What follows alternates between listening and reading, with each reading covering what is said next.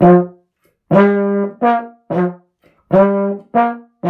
I'm Shelly. And I'm Cam. And this is Translating ADHD. In many of our previous episodes, we've touched on the concept of roles and knowing your role, and how us ADHD people really do best when we do know our role. However, we've seen a phenomenon in our clients over the years where sometimes we get stuck in a role, and it can be to the detriment of our other roles. And before I let Cam tell you more about that and lead you in with a client example, I want to take a pause. Because if you haven't listened to last week's episode yet, you need to know that we have the Translating ADHD community. So if you like what Cam and I have to say and you've always wanted to be able to ask us questions directly about the show, what we mean, what the heck Cam's talking about when he he's really feeling himself and he gets deep into a metaphor in that Cam way, this is the place for you. How do you get in? You become a subscriber on Patreon, and that'll give you access to our Discord community. For more information, visit the website translatingadhd.com, click on the Patreon link in the upper right hand corner, and that will take you to the page where you can subscribe. Five bucks a month gets you into the community, and we can't wait to see you there. Five bucks. Five bucks. Five bucks. Five bucks. Oh my goodness. What a deal. I'm telling you. And I'll tell you what, like Cam cannot wait to talk to you people, by the way. Like, so get in here. I can't. I can't wait. Yeah, Come on so, in. So okay, Cam. Doors are open. Speaking of knowing your role, we're gonna we're we're gonna know our roles Sorry, here, and I, we're gonna do the show I, now. I lost my role. I just lost my role. Losing your I'm role. Back in. I'm back in. So so knowing your role and how sometimes getting stuck in a role can get our clients hung up. Why don't you tell us more about this topic and what has your attention here? Yeah. So clients don't come with this language that you just shared around like oh you know cam i'm in a role to and it's really i'm in this role to the detriment of another role. I'm not hearing it that way.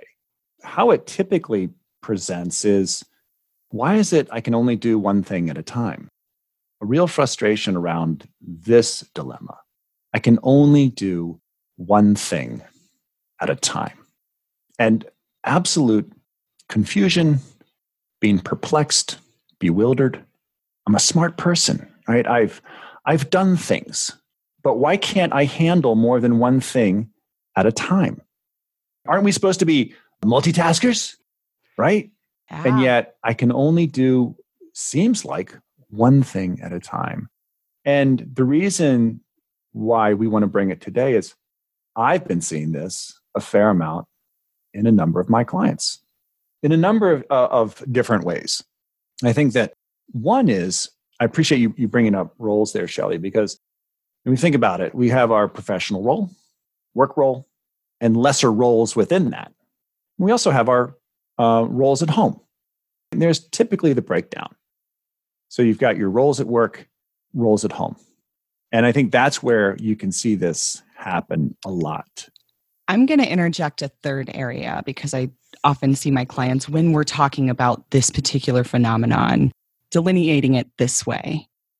So, work, home, speaking to family life and running of the household, whether it is a right. multi person household or a single person household, and the immediate people in that household. And then relationships outside of that household whether it's this is generally the family and friends category the people that are oh, important me. to me, got me. Oh. yeah who are not in my household and not yeah. in my face but that matter to me and who it's important for me to maintain strong ties to sure so there there's roles there there's also another phenomenon is that even like just within work it's like working on one project to the detriment of another project is uh, getting in there. And it's a, it's a really fascinating thing. So we're going to kind of dig in here.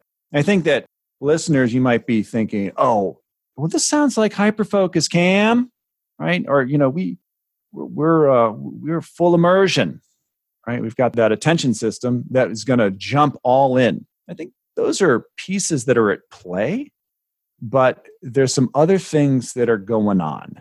And that's where we're going to dig in and apply our model of to understand this phenomenon, own it, and then begin to translate. Yeah. So, then, where do we jump in, Cam? And actually, before you do that, when you talk about one project at work to the detriment of another. Were you spying on me when we started this podcast? because that was my life getting this podcast up and running 100%. So, this is definitely, this entire topic is a big part of my own lived experience. And I can't wait to uh, dive into your client examples so that I can get a different view of something I've been through many times before. So, yeah, let's dig let's in. Start- yeah, let's start with project to project because I think that's sort of a, getting into a, a, narrower scope. And then we can kind of pull back to the three areas that you looked at work, home, and relationships. And, and as you said that, I was laughing because it's like, oh my God, you know, I do the work and I do the home, and it's the, and, and I do relationships within that, but relationships outside of that, oh my goodness. you know, Cam, Cam needs help there, people. Uh, Cam not, does need help there. I'll tell you what, I like even as a collaborator of Cam, sometimes it's a little work to get his attention. no, noted. Noted. So, okay, let's start with the project to project, like focusing on one project to the detriment of another project. And again, it's uh, we can look at it as a hyperfocus issue. We can look at it as a transition. I think if it's it is a transition challenge. And once we get in. You know, we've always talked about the significance of context. So, context is the why, it's sort of that picture frame that we build around an experience. Why am I doing this? To what end? So, it's that how we frame what we're doing. So, it can be a project, it can be a task, it can be, again, a role. It's highly contextual for those of us who have ADHD we process by association. Once we get into a project and we get comfortable with, okay, my role, my task, that there's a comfort there and a familiarity. And once we're in there, it's like a it's like a cocoon. You know, it's just it's comfortable and we know this. And then guess what happens? That all those other things that are on our list, that we are we've talked about the six c's and committed to obligated to uh, have agreements around they just kind of fade into the background they fade into that in, into that ether and here we are happy going along but not really thinking about anything else outside of our immediate frame that we've built around this project this task and we are in a specific role there. So I want to add something here, Cam, and this goes back to while hyperfocus is an element of this, it's certainly not the whole picture. This is over a much longer period of time. You know, we tend to think of hyperfocus in terms of hours in a day. That's the experience most of my clients have is there are days where they can get into the zone and days that they can't, and days where hyperfocus is their friend, and days where hyperfocus drags them down rabbit holes. But it's usually within the context of a day. This phenomenon is something we see in our clients over larger periods of time. And certainly for me, back to when we launched this podcast, it was weeks. It was weeks where it's not that there was so much to do that I didn't have the time or energy or attention for other things. It was that this phenomenon was at play. And so, as Cam just said, the other roles just completely disappeared from my awareness. So, I've seen this. That was a great example, by the way. Thank you. Yeah, I've seen this with my clients around, again, as we go through our day, we've got more than one thing to do. And so when you find yourself, listener, trying to dodge rabbit holes, this could be part of that rabbit hole phenomenon in the sense of you're kind of sinking into this comfortable role, this comfortable context to the detriment of other things that you need to do. And I think that what we can often do is sort of think, okay, I got to get more regimented. I have to be more disciplined and I got to hit multiple projects through the day. Not necessarily. And we've, we've talked about this, Shelly. Like it really is dependent upon what is expected of you and the type of work you do. If you're a creative and you can have those long hours of creative time, then, then go for it. I think that a, a useful unit of time is a week, where you start to consider what is it that I have to or want to get done in a week's time? And to consider what are the different roles that I really want to play, to bring that front and center and to bring that into your prioritization process, not just the task, but the role. I think that for me, where I struggle is around like self care. There's a role associated with that of taking care of myself. That's a quadrant two activity. And that can kind of get lost in the shuffle to when I start to think about the work that has to be done, the stuff around the house. And then we put ourselves and our needs last. Yeah, absolutely. And I want to back all the way back up to the fact that it's because when we're in this place, and I love that you give a week as an example. You know, this is different than hyper focus. This is different than missing something in your day because you were in hyper focus or really dialing into a project because you were in hyper focus. But over a week, the phenomenon of these other roles the caring for self, the husband, or in my case, wife, the parent I love that language around them fading away.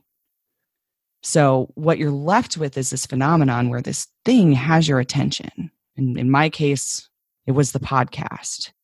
And it's like, it just doesn't occur to me to check my email or to check my calendar for client consultations. I know when my clients are, thankfully, that's that's one role that I've forgotten that one before. It has happened, but in general, that's one role that doesn't get forgotten even when I'm in this place. But if a consultation or something out of the normal rhythm and cadence of my client schedule is on my calendar, I'm likely to miss that.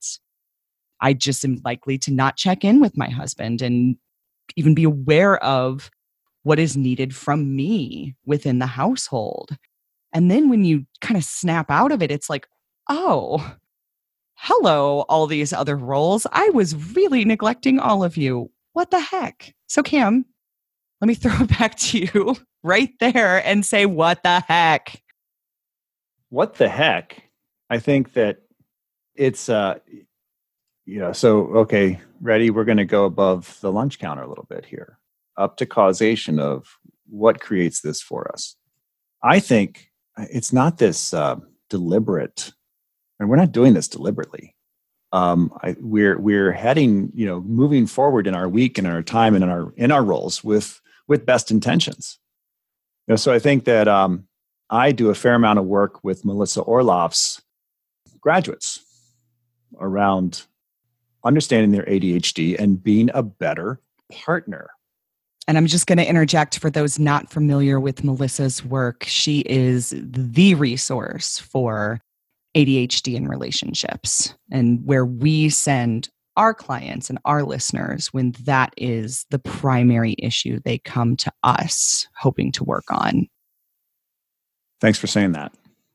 So, this sort of desire to to want to make things run smooth, what we will do is um, the word that comes to mind is mitigate. so, like, so, it's like uh, right we get into these modes and it's like okay how can we make these processes go smoother getting the kids out the door or again like with covid you know managing that whole thing uh, without summer camps and it, it's this sort of intention of oh, this will be good. And we'll go ahead and do it or implement it or skip it in the sense of like a meeting. Like, I don't have to talk to my partner about this. I'm just going to go ahead and do it. And she's going to think it's awesome. This sort of like, oh, how can I kind of like just skip and get to solution here? When in fact, it's that conversation that's really valuable to discuss what are we trying to do here? What's changed? As we try to mitigate or kind of uh, jump ahead, we're not anticipating things that may have changed while we're in our little cocoon of our current role. We're just there going along. And it's like the outside world has has shifted in some way and we're not really thinking about that. That's such a great description. So I just want to sort of summarize where we're at so far because I'm totally following you, Cam. Here's but, the, the, linguist up on the on the slopes. The linguist. yes. So let me translate. the goat herder. Up, uh, let me translate for those not completely fluent uh, on your level. We've been having a conversation around Galaxy Brain. And if you've never seen that GIF, just go look it up when we are in this place where other roles fade away, we're usually in galaxy brain. So it's usually something that has our attention not just in the immediate hyper focus way, but in a way that our attention is sustained. This was me working on the podcast. I naturally had sustained attention because of just how excited I was to do this project. And so the word mitigating and the very labored way in which you said it really accurately describes what's actually happening for the people around us when those other roles start to fade out of our view. It's not that I stop living in my house and I stop having interactions with my husband or my kid. It's that I want to mitigate those. Like everything else needs to either just get out of the way and be ignored if that's an option and if not, it needs to be mitigated so that I can turn my attention back to, like a dog with a bone, like I can turn my attention back to this galaxy brain thing that just has my attention. Right. And mitigate can also be like, again, w- wanting to have a solution there. It, why does it have to be so complicated? Why do we need to discuss this again? Like, let's get to solution.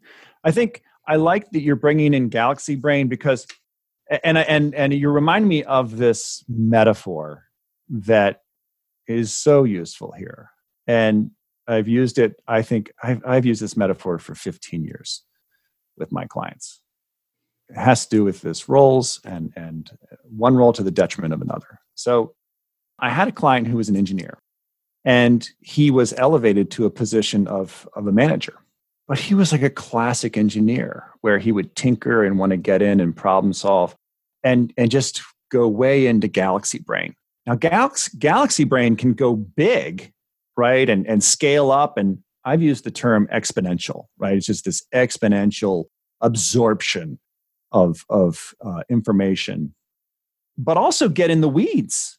Go tiny. Scale you can scale up or scale down and get way into minutia so it can go either way there and here we are doing this kind of time travel and and and uh, it's like it's like that little submarine in the incredible voyage where they inject the little submarine into the body to go zap the tumor. Look it up people. Raquel welch around 73 okay? Cam the uh, the only thing that dates you for me because we both have daughters that are very close in age. Your daughter's yes. 11 mine's 9 so for the most part, I forget about our age gap until you date yourself with a I reference know, like it. that. I love it. I'm okay. I'm I'm comfortable with dating myself. I am I I am comfortable in that role. Okay. I digress. And we talked about this before we started today that we're both kind of uh, up high and we're likely to both uh, you know susceptible to digressing. But let me come back to my metaphor. It's the train driver, the engineer so the guy, my client who was an engineer, we just took that and folded it right into okay, you're driving the train, and he goes down and starts working on the engine. So he's working on the engine. Meanwhile, the train's running. Meanwhile, he's got all these people looking for direction and leadership. And so here are three roles he's driving the train, he's working on the engine, and he's the conductor. And he keeps forgetting about that conductor role. He's the engineer and he's tinkering on the the the actual engineering project part. to the detriment of communicating effectively. And so then there are all these people, uh, 150 to be exact, are scratching their heads because their leader has disappeared, just gone away. And then they start to wonder well, okay, he's not telling me what's going on. Therefore, and they start to make up stuff. Our ability to assume, oh, well, he doesn't care. You know, he really is not committed to this project. When in fact, he's the most committed to it. He's in there tinkering and working it, but he's not coming back, stepping out into this different car and letting people know, hey, so this is where we're going, this is what's happening. And oh, by the way, we just, you know, switched cars and now we're on another track. Letting people know. That was a great example of this whole challenge around kind of focusing on one thing to the detriment of another. I'm glad you pulled in this client example just to give us another, you know, lived experience to look at this from, but also because of what you just said in terms of what the people around us start to assume based on our behavior. And this goes back to the entire premise of this show. Neurotypicals don't live in these brains. They don't have this galaxy brain experience of zooming exponentially out or exponentially in and having roles just disappear. And so they are making assumptions based on their lived experience, which is why we so often, as ADHD people, have issues with self esteem and self worth because that's then the messaging that we get. So, right. this is yet another area in which there is a very real ADHD phenomenon happening, but the world around us and what they're perceiving based on the effects that they see is very different than what the actual cause is. So, two things, Cam. Number one, I want you to tell us what our listeners should walk away from this episode with. But before you do that, I'm just going to go ahead and say number two.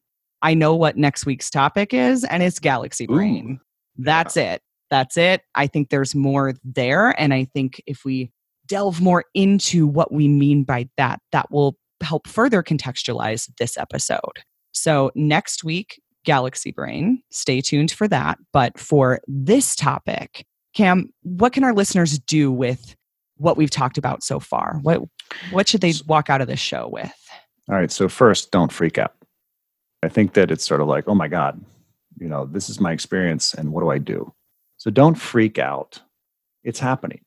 If it's happening, it's happening. And to step back, bring that keen observer to notice that behavior.